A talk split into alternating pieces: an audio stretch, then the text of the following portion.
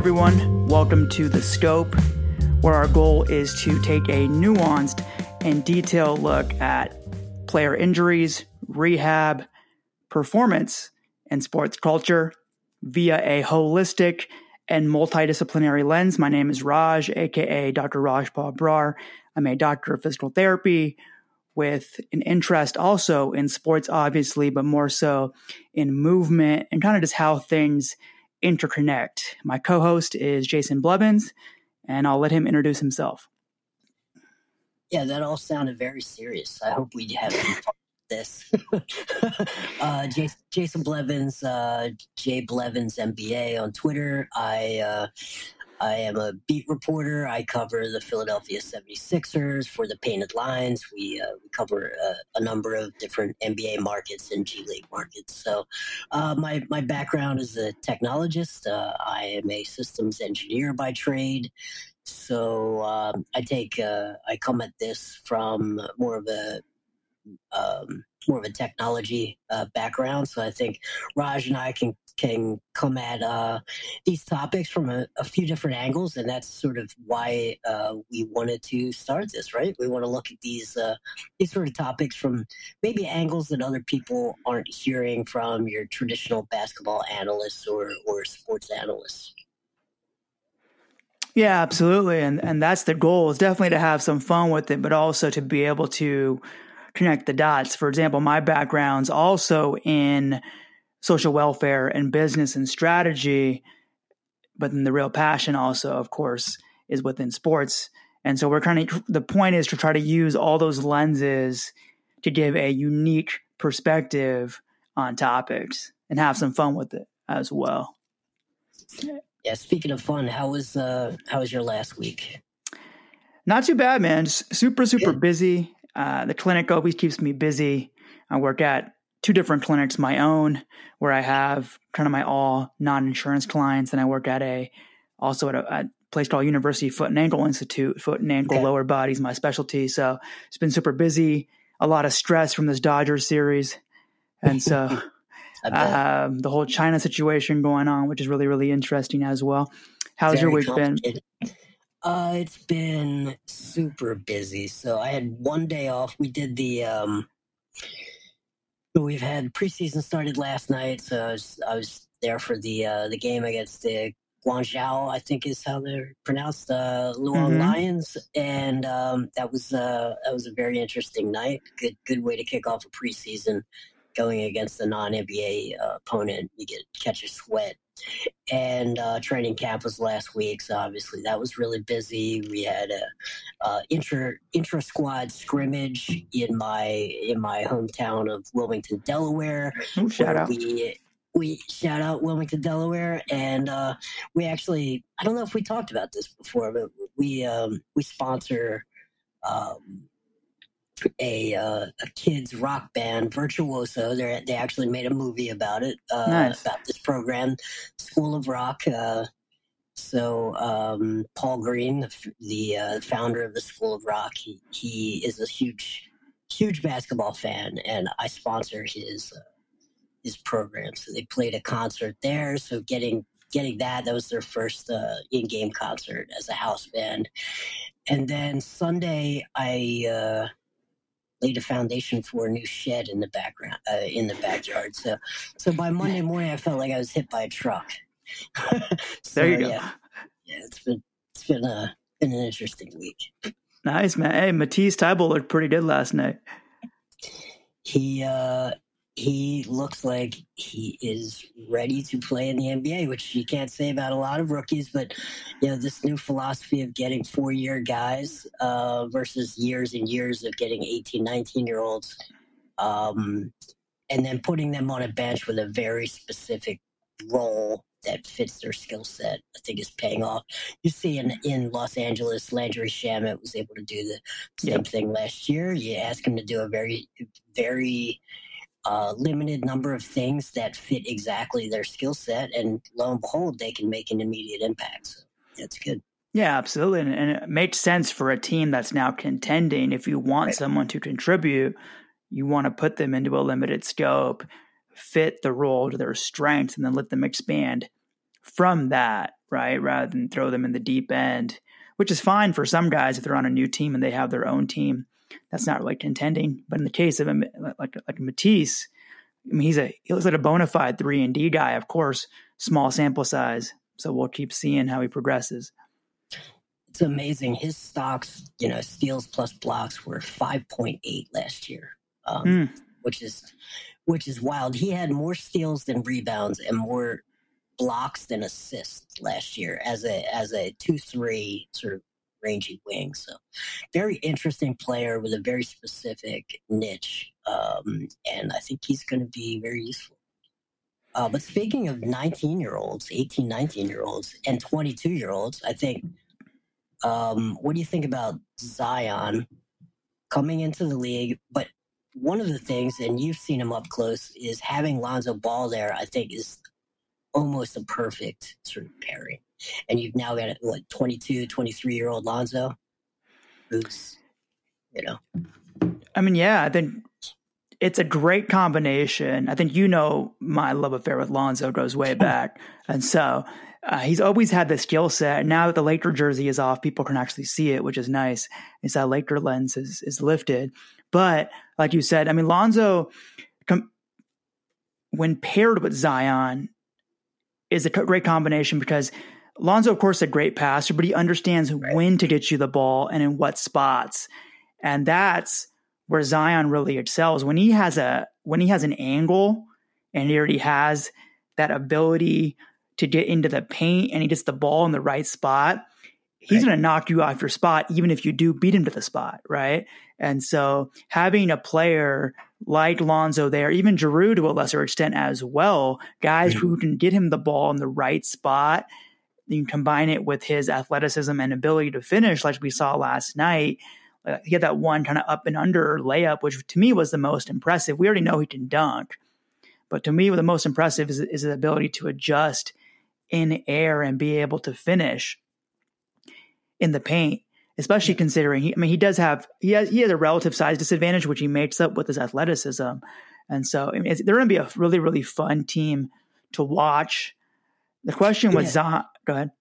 I I just think that he has a size disadvantage in some respects, but he's you know he's almost as wide as he is tall, and there's there we've seen other players come into the league with that the really broad shoulders and the and just sort of the wide hips and be able to um, to create space for themselves, even if they're maybe not as tall. But he's got the, you know, he's, he's probably got the wingspan. His effective standing reach is probably that of a six eight, six nine guy. So, you know, that's all that really matters. we we had oh. this whole thing about, uh, you know, official precise measurements, but I I maintain none of that in shoes, outer shoes matter. Standing reach. Tell me what their standing reach is, and that's that's the uh, that's the real metric that matters. No, absolutely. Even with the out of shoe thing, everyone is now being tested out of their shoes. So it's not like there's these, you know, they're being lied to about their height. and Except if you're Marvin, Marvin Bagley, who somehow went from six eleven to six eight. He must have been wearing high heels or something when he got when he had his uh, first height test. But yeah. in general, everyone you take off an inch or two, and you now have their true height. The only one, the only reverse one I saw so far was KD, who was actually six ten out of his shoes rather than six nine. And if you see some of his pictures against guys who who were listed like Bagley during mm-hmm. USA training camp, he was definitely taller than them, which makes sense. But to your point, like you've said, you know, with with Chuck, round mound of rebound, even recently with Draymond Green, it's all about leverage and how to use your body because you you see guys who are who are athletic, who are tall, but they still can't they still can't create space because they don't understand how to leverage themselves. Whereas Zion really understands how to use his power and his explosion and his athleticism. Now, yeah. something a lot of people have talked about is his weight and is if he's carrying too much weight. What, Let me ask you this. Yeah, so, so here's my concern uh, when he hits that rookie wall and he's suffering from dead leg, fatigue, things like that, I worry that that weight he's going to come down wrong a few times, and I I do think it adds some increased risk Uh, I think he's more at risk maybe than others for sort of the rookie wall. Um, so I expect him to come out for that first 20, 25 games really, really looking good. But I do worry about how he, how his health uh, maintains through that middle part, especially of his rookie year. Is that is that a legitimate concern from you, or or or do you think I'm I'm worrying too much? No, I think it is a legitimate concern, but the problem is here's the thing. It's easy to look at absolute values, say someone's weight.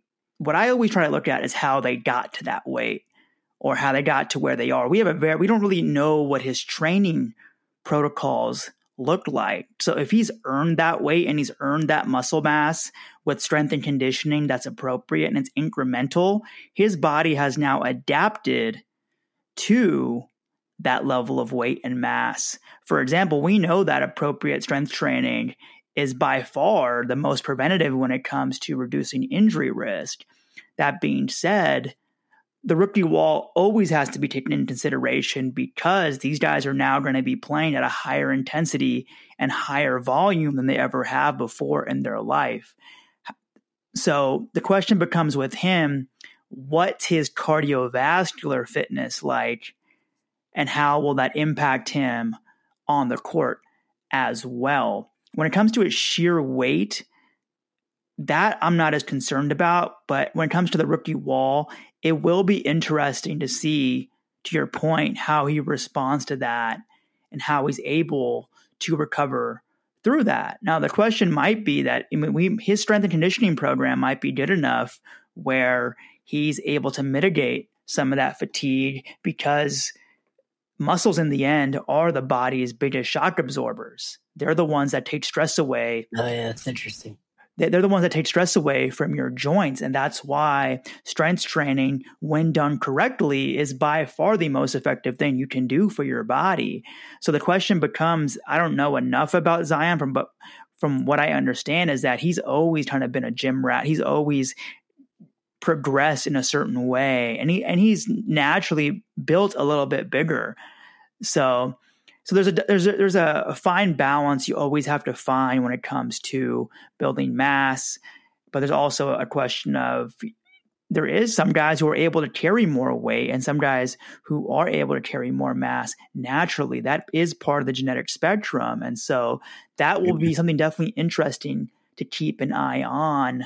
Some of the things that I actually looked more at with Zion are some of his movement patterns. For example, he jumps so high and he lands so with from so much height, it puts a lot of stress through his body. Now right. his muscle mass will be able to absorb that.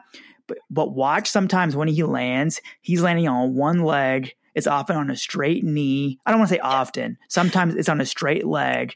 And we know that puts a lot more stress through your joints than say landing in a controlled manner and and that was that was sort of my question is when fatigue becomes a factor when he starts to hit that rookie right. wall when his let's say his leap um, that he's used to timing from a certain spot um, getting to a certain spot hanging on the rim maybe for safety um, but he loses a little bit of that and now you know the way his brain is calculating all of those movements maybe he lands awkwardly a few times. That's that's i think the danger zone for him is is when he starts to hit that that fatigue um that fatigue level. So it'll be interesting to watch because i think he's going to be fantastic over the long long haul. I actually talked with charles barkley three weeks ago or so and he brought up his name work. drop name drop alert well, he he brought up his no. his uh, his early career uh, mentorship from Moses Malone, and Moses essentially forced him into a very rigorous uh, weight loss uh, and conditioning program um, because he just Moses just felt he was too heavy to to play sustainably for a long time, and uh, it'll be interesting to see if if Zion's getting some of that advice. There is no sort of um, uh, I don't think that team has a has a legend like Moses Malone who could get away with saying some something like that to a number I mean, one pick in the draft. But JJ JJ Redick. uh, let me tell you, he's a hell of a hell of a veteran. Hell of a veteran. Not going to be. He is a consummate professional around his own game. Not going to spend a lot of time yelling at other guys about what they need to do. Right, right. Then he's he, he comes off to me as a type who expects you to do your job and he'll do his. He'll do his job. He's right. mastered. He's he's you know he's barely I mean, he's a fantastic story of someone with a negative wingspan who's been able to become a, a really, really tremendous uh, NBA player.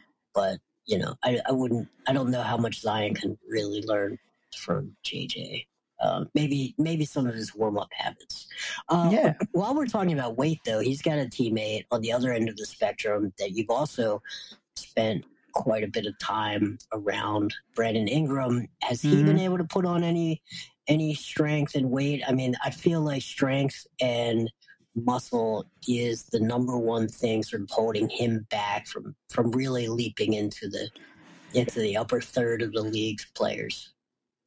Yeah, so there's a, there's a difference between I wrote about this last year actually for for Brandon Ingram. The difference between muscle mass and strength where it's not always a one to one correlation. So if you watch Ingram play, especially last year, he is able to root guys off their spot. He actually plays with physicality. He understands when to use leverage. He's really good at using leverage, but there does come a point where you still need to develop some muscle mass, right?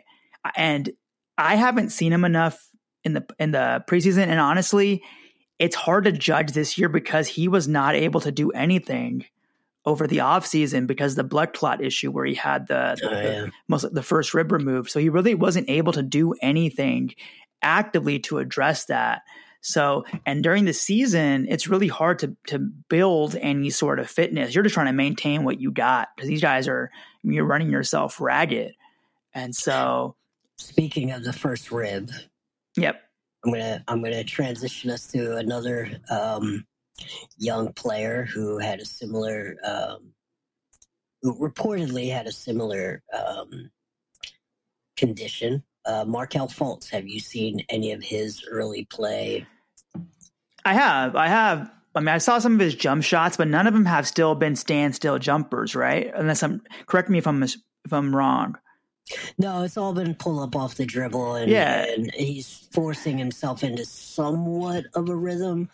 But I think we saw some of this last year. I, I worry that you know it's he he's always going to be at risk for some regression. Uh, but it's great to see him out there, and, and hopefully he's able to push through the mental, uh, the oh, mental oh, absolutely, and and really maintain this. Yeah, for one, I mean, being in Orlando rather than Philly is a big boost for him. He doesn't have the pressure of being on a contender right now. So that in and of itself is great.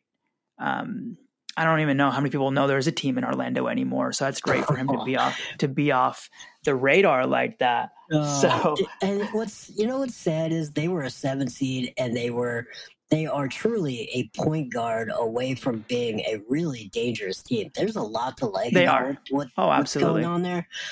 And um, you say there's no pressure, and that's kind of true. But really, he he would be the theoretical missing piece to that team, be becoming maybe a five seed. You know. Absolutely, but I, like you said, I caution with him until he shoots a a catch and shoot jump shot that's not off a rhythm dribble. Most of has been most of his have been off rhythm, whether it's a fake spin or off the pull up. And like you said, we've seen him do that before, and that actually primes your motor pattern. It can get around some of those those little hitches that he's had in his jump shot because it gets you into rhythm. That's why guys like doing that one two step or that jump stop or that side step like CP3 loves to do. So it just it primes your jumper and allows your your motor pattern to take over. The problem with him, have we, as we've always seen, is at a standstill, he still seems to have.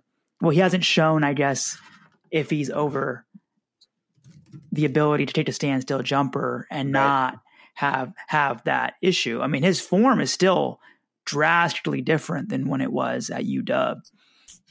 Yeah, it's it's a fascinating thing. It's really it's a hard thing to talk about. It shouldn't be. You know, you you and I have talked about it before that.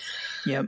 There shouldn't be as much stigma around it. I hope we can get into that someday, where it's it's all out on the table. There there are no secrets anymore. It's all behind everyone, and we can have a real open conversation without sort of going into any uncomfortable areas right now. I hope the best for him. Um, and you know, as much as Likewise. Philadelphia um, begged him and and was openly supportive, almost to the point of condescension last year around encouraging him to just shoot the ball. Um, it, uh, it, the stakes are lower. I agree in Orlando, so let's hope for the best for him. By the way, did you see that last night? The, speaking of the crowd, they, I know where you're going. I know where you're going. They absolutely willed Ben Simmons to take that uh, that three, three, at the end of the half, and uh, and so did the defender. Let's face it, but it was about a 25, 26 footer from that wing, and uh, you know, nothing but net. It, it, I don't think it touched the rim. So, you know, that 13,000 people that were in attendance sounded like a solid 20,000 people when he hit that. So, oh, yeah, more for, power to him. You know, he gets so tired of talking about it. And I don't like talking about it. I don't like asking about it. But you, you have to recognize the moment. And, uh, you know, the, the crowd in Philadelphia is absolutely part of the game. They're engaged. They know who who's got what skill sets. They know when guys are dogging it. They, you know, they are an open book, an emotional, raw nerve, um, and uh, you know, let's let's see more of that. Yeah, absolutely. I mean, Simmons, like Fultz, still won't shoot a catch and shoot jumper either. So let's see. Once he starts to take that, then we'll know he has some confidence in it. Yeah, it's such a hard thing to talk to him about because he doesn't want to talk about it, and yet you want to be respectful about the dis- discussion, but there is a debate to be had, and it's not as simple as just you know he has to shoot. So anyway, yeah, absolutely. That's our that's our basketball segment. Yeah, yeah. Now the next one we want to talk about. Speaking of weight and how I talked about strength training with injury resilience, Saquon Barkley, who was rumored to maybe come back this week, nearly three weeks from a high ankle sprain, but is now being held out, I would say very smartly, um, for next week. And so, you know, at Penn State, he had a very, very similar injury. He got back, he missed two games and came back in three weeks, and now he was on the brink of it. So he's another example of a guy. People are like, oh, he's a freak at healing and all these things. I wouldn't say he's a freak. I would just say he's very, very committed and disciplined to his fitness level and his strength and conditioning plan, which always sets you up to have a higher injury resilience. LeBron is the same way as well to, to set you up to have more injury resilience and come back quicker because your muscle and your body can now can take on more load and make up for these injuries quicker than other people. Yeah, I I really still have a hard time getting past the fact that a team selected him without building an offensive line or a um, a real credible offense uh, around him and running backs if that's your whole offense they have a really short lifespan and i it just bothers me to see someone of that immense talent um, burn years of a, a, you know notoriously short NFL life lifespan um, in a situation like that. So you know whenever any little you know these injuries happen, and uh, it's not to say it wouldn't have happened somewhere else. It's just man, I would keep him out until they really legitimately build something that they can protect. You know, a massive asset for their franchise. Oh, I absolutely agree with you. When I when the injury first happened and they gave that timeline of six to eight weeks, I was thinking, okay, like there are quicker return to play protocols. I did think he would be healthier before that, but in my mind, I'm thinking, what's the risk reward here for them? Sure, they won two games in a row with Daniel Jones being there, but is it really worth risking your franchise back, the face of your franchise, and bring him back a little early. For example, Nick Bosa came back in five weeks, and although he had a, he's been great last week, he re-aggravated his high ankle sprain week one, and it did affect his play the first couple of weeks. So there's always that risk reward. There's always that chance of re-aggravation, especially for a position like running back, you're taking contact in high risk spots almost every time you touch the ball. Yeah. Especially when you're Saquon Barkley and you have a safety, nine men in the box, and they're coming after you. Right. And quietly as kept, they might be coming at that ankle because they know. Well, so let me get your opinion on this. We haven't talked about this before. Um, I think one of the one of the stats that are out there is that running backs have to have 400 carries. They they really never return to their former uh, form. Uh, if they have 400 carries in a season, that's sort of like a a um, a, a pretty damaging number uh, workload wise. Yeah, so the uh, Eddie George rule. Yeah, what is what is your take on that? I mean, I haven't seen the the stats, so I haven't seen the validity on it. But just based on logic, it makes sense. You're putting a guy through 400 touches of that much contact in a season. It would it would make some sense that you're not really able to ever recover from that, and it impacts you for an extended amount of time.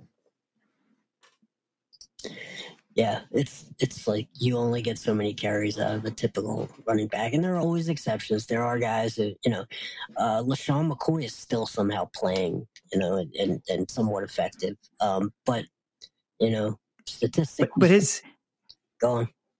But his role has been more limited now as well. He's he's still not a lead back, so right. I mean, a lot of the equation when it comes to running backs has certainly changed. You know, with, with except in a in a few examples, McCaffrey, Kamara to an extent, but even those guys are getting touches in a different way, and it's a different game now. With when you're looking into the spread offenses, it's not just line them up, I form, get that fullback tight end behind you. Like you know, I mentioned Eddie George, but that was really grinded out football where you're getting hit between the tackles every single time. Yeah, yeah it's uh I I hope they preserve him because he really is a super talented player. They, they have to commit to building around him to give him an opportunity to really fulfill his potential.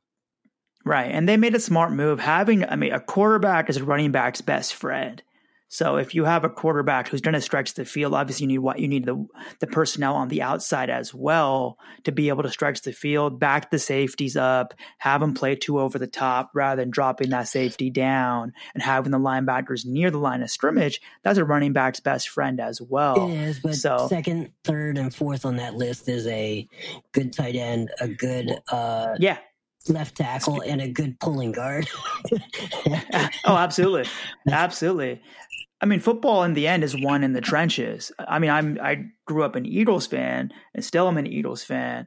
Um, but and for years with Reid and now Doug Pederson, the investment has always been up front first and foremost. If you don't get push on the offensive and defensive line, you're pretty much your team's going to be null and void. So I think case in point of that is watching that Browns Niners game with the Niners D line just wrecking shop. Mm-hmm. Yeah, I totally agree. I think it's not sexy to invest in those things, but um, those guys do tend to last longer. So um, their careers tend to last a good bit. Um, yeah. And it's just always a good investment to try to get top quality linemen. Um, because if you can give your every quarterback looks better with an extra half second of time and every cornerback cornerback looks better with uh, you know an extra half second um, less when the ball has to come out. You know, if you make a cornerback guard, uh, you know, cover someone for six seconds, even even the best ones are are are gonna struggle. So. Absolutely. You can play a little more aggressive when you have, if you're a corner and you know your front line will get to the QB within three to four seconds. You can, you can play with that higher intensity level. The parallel I use is kind of like being a perimeter defender in the NBA, knowing you have paint protection behind you. Right. You can play a lot more aggressive. You have a lot more margin for error to be able to play aggressive or, or on the other side if you know you have like a free roaming safety like a say ed reed behind you you know you have someone who can cover for your mistakes yep yeah totally so speaking of mistakes, um, with the Braves, with the Braves down, what is it, thirteen to one now? Thirteen to one, bottom seven. The last tap topic we wanted to really look into was with playoff baseball going on and all the pressure that comes with it, and you see all these uncharacteristic mistakes, like the Dodgers, for example, chasing everything outside the zone, even though they had the lowest chase rate during of in of both leagues of any team in both leagues during the regular season is how does stress impact performance? And for me really the the way i thought of this is when i listen to dodger broadcasts, orel hershiser is one of our commentators obviously you know great lineage with pitching oh, yeah. pitching under pressure right and he always talks about something called he always says you want to, as a pitcher, when you're out there in a pressure situation, you have to be able to control your heart rate.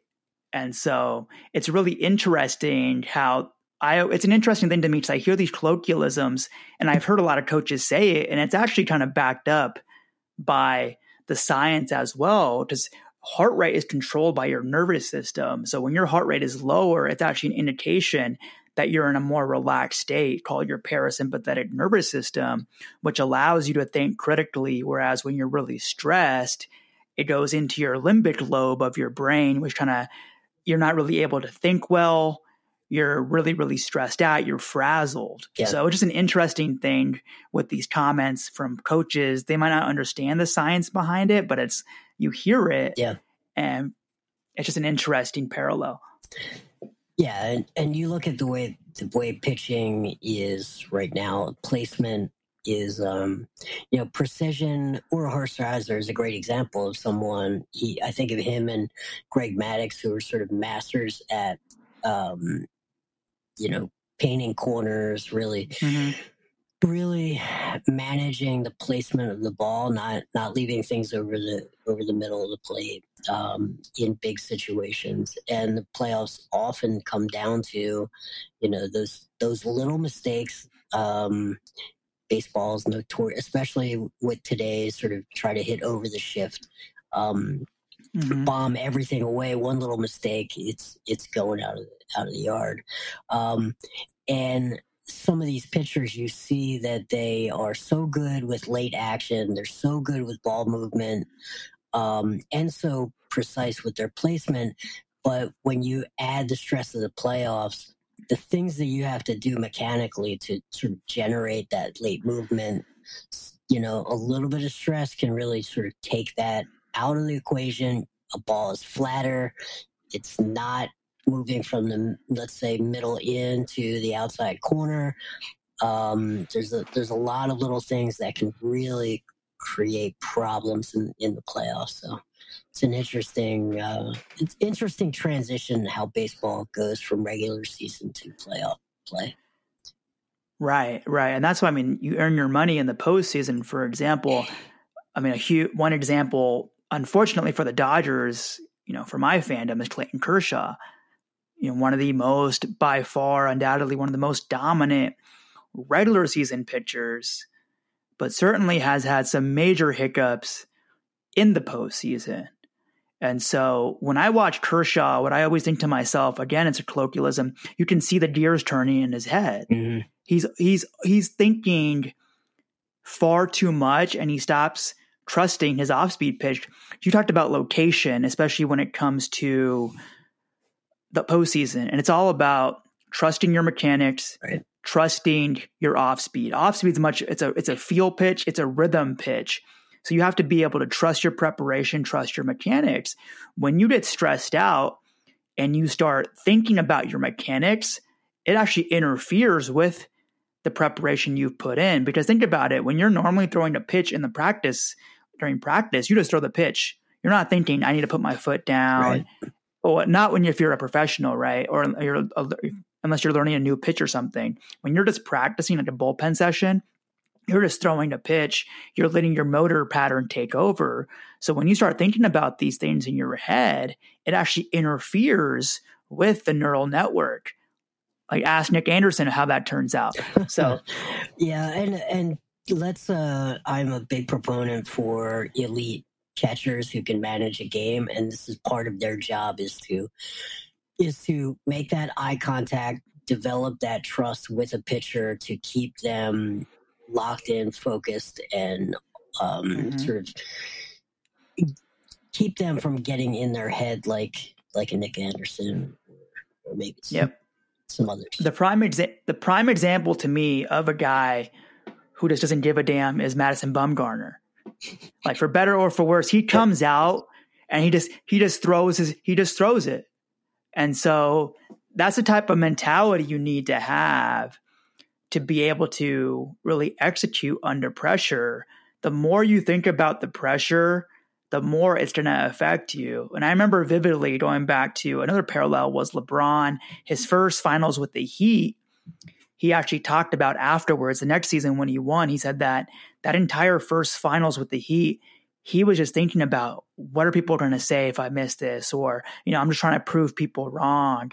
And the big difference for him that next season was just going out there and playing and playing for himself and playing for his teammates and let the results, you know, be what they may. Yeah, and that's perfectly normal for someone with his like we I've talked about it before, but his super high intellect. Yep. Not just basketball IQ, but just high intellect player, sometimes you're going to get caught up in the other factors and you're going to introduce variables that really are not helpful in the moment. So I think that's what we're talking about. When we talk about pressure, it's really like, can you block out all of the non helpful variables and just focus in on what you need to do? Yeah, and it's it's a field that we've seen so much progress in. I mean, there's this you know you now have kind of the sports psychologist, you have the mindfulness training. Can you just focus on that moment and, like you said, drown out all those other variables that are going to interfere with your performance? Yeah, and I think t- the leagues are investing in this. Uh, so um, they have they have supply. I know the NBA has done it. The the, uh, the mindfulness apps some players are are adopting it, um, and some uh, some think of it as a gimmick. I personally don't think of it as a gimmick. I think it's highly highly useful, uh, especially for rest and recovery. We may have talked about this last week, but I'll say it again: the ability to quickly transition from game mode where it's all very mm-hmm. very intense and competitive uh, quickly into rest and recovery mode without needing six hours after the game because you're so hyped up and amped up you can't rest. Being able to use techniques to sort of ease that transition into a restful, you know, sort of relaxed state can really add up over the course of a full season. And those are the kind of things that maybe help you late maybe maybe not so much in the in the playoffs because it is such a unique thing but you know late in a regular season uh, where you're able to just maintain focus and, and get away from the mental fatigue or, or at least delay the mental fatigue.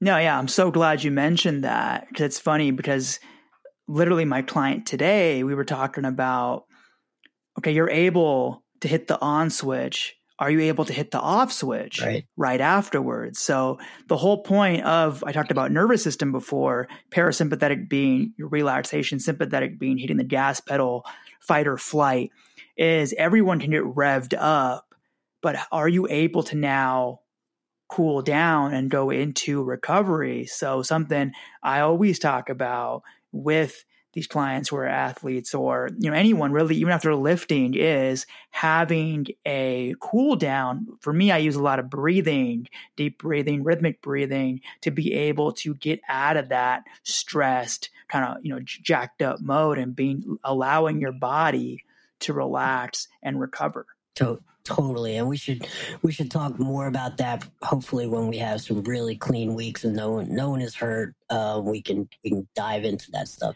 I completely agree with that. I think that you know we know sleep is so important. So many people don't get enough sleep. It's one of those ways that you can really sort of like wind wind yourself into a recovery mode um, even if you're not necessarily sleeping but but I think it's a great, great topic. Um, but we're in the midst of a playoff run, and we're in the midst of having all four major.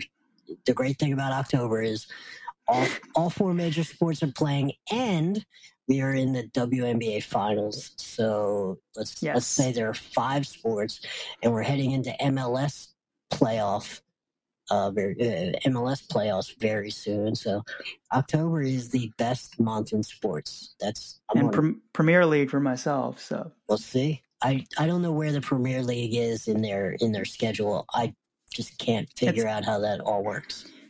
Well, it's international break right now. It's two oh, week okay. break, but it's still it's still mid season. Yeah. Early on in the season, but still, like you said, though, right now is pretty much the heart of all sports uh, my wife is not happy with me during these times, but hey, it is it is what it is. And so, but anyway, so on that note, we've pretty much covered all the topics yeah. for the day. Yeah. Anything else you want to add?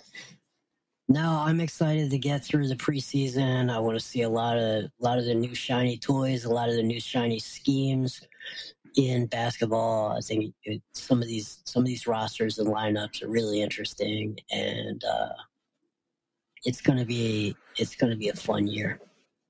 Yeah, absolutely. And I'm also not just excited for the on the court. Well, I don't want to say excited. I'm interested to see how all these off court developments with China plays out. Because I just heard, I read a tweet right now, I think from Keith Smith saying that it's possible that the cap might drop by 10 to 15 percent based off some of the loss in revenue so, from China if it goes through. Uh, yeah, I. Uh, China is an extremely proud nation. They are very serious about things, but they also really love basketball. Tencent invested 1.5 billion dollars into that TV contract. Um, that is a lot of money. I don't. I don't see them completely walking away from that investment. Um, so, um, I hear I hear the rumblings around the reduced salary cap. That is definitely an interesting thing. I'm not sure I entirely buy it.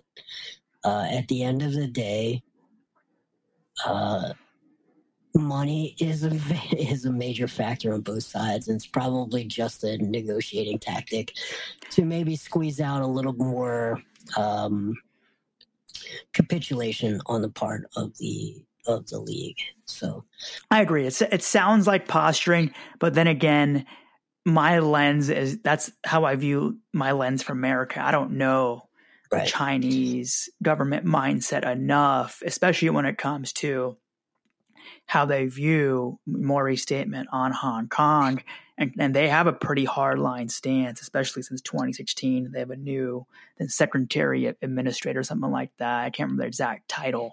So they're taking a much harder stance in recent years. But again, like you, I feel like there's too much to lose here for both sides.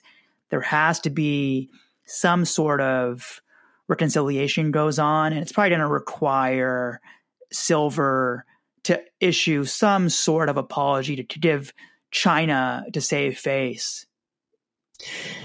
Yeah, and I, I think it's at the end of the day, this is an entertainment product, and um, we should not have ultra high expectations for an entertainment product to be too heavily um, too heavily invested in wading through geopolitical topics. You know, whatever they need to do to sort of end this, I do think they should do. I, I know there's a lot of criticism around this, but these are complicated topics. This is a lot of history that goes into this. Mm-hmm. And mm. it's not as simple as one tweet here, one protest there. So, You know, agreed. And and I'll tell you, Tencent is truly massively invested. I mean, they had reporters at every game. They had an entire section mm-hmm. at Summer League. They are truly invested in this in this NBA relationship. Um, I expect it to get worked out. I'm, I, you know, I, I, I hope that everyone comes out of it um, with with uh, respect all due respect to everyone involved. Uh, it's tricky. Adam Silver does not have an easy job as a commissioner his job has never really been easy. Um, I think he's done a fairly good job in the past um, navigating some tricky topics. Likewise, I agree with you. At at the very very least, this will expose a lot of individuals to how China does business a little bit. It'll pull back the veil a little bit for people who might not pay attention to that sort of thing unless it you know pops up in their purview, which is basketball. A lot of basketball fans may not go in look into those geopolitics, but this might expose them to some new nuances and details of that relationship. And hopefully, on this pod, we've also exposed you to some new details and nuances on other topics as well. And we hope to do so in the future. So that's a wrap for this episode. You can always find me on Twitter, Instagram at 3CB Performance. That's 3 Charlie Beta Performance. And Jason, for yourself, you want to plug that one more time? Uh, sure. Uh, Jay Blevins NBA on Twitter. Um, and thepaintedlines.com is our website. That is also our YouTube channel, by the way. Uh, we are about to go over uh, a milestone of 1 million minutes watch on our YouTube channel. Pretty happy about that. And uh, very nice. And we are, uh, you know, we're going to bring you uh, NBA focused. Uh, we also write about other topics, but yeah, we're uh, we're looking forward to a great season, and I'm looking forward to many more of these discussions because this is this is how I like to how I like to look at problems. So I appreciate you having me. Yeah, appreciate you being here, man. Thanks for listening, everyone. We'll catch y'all next week.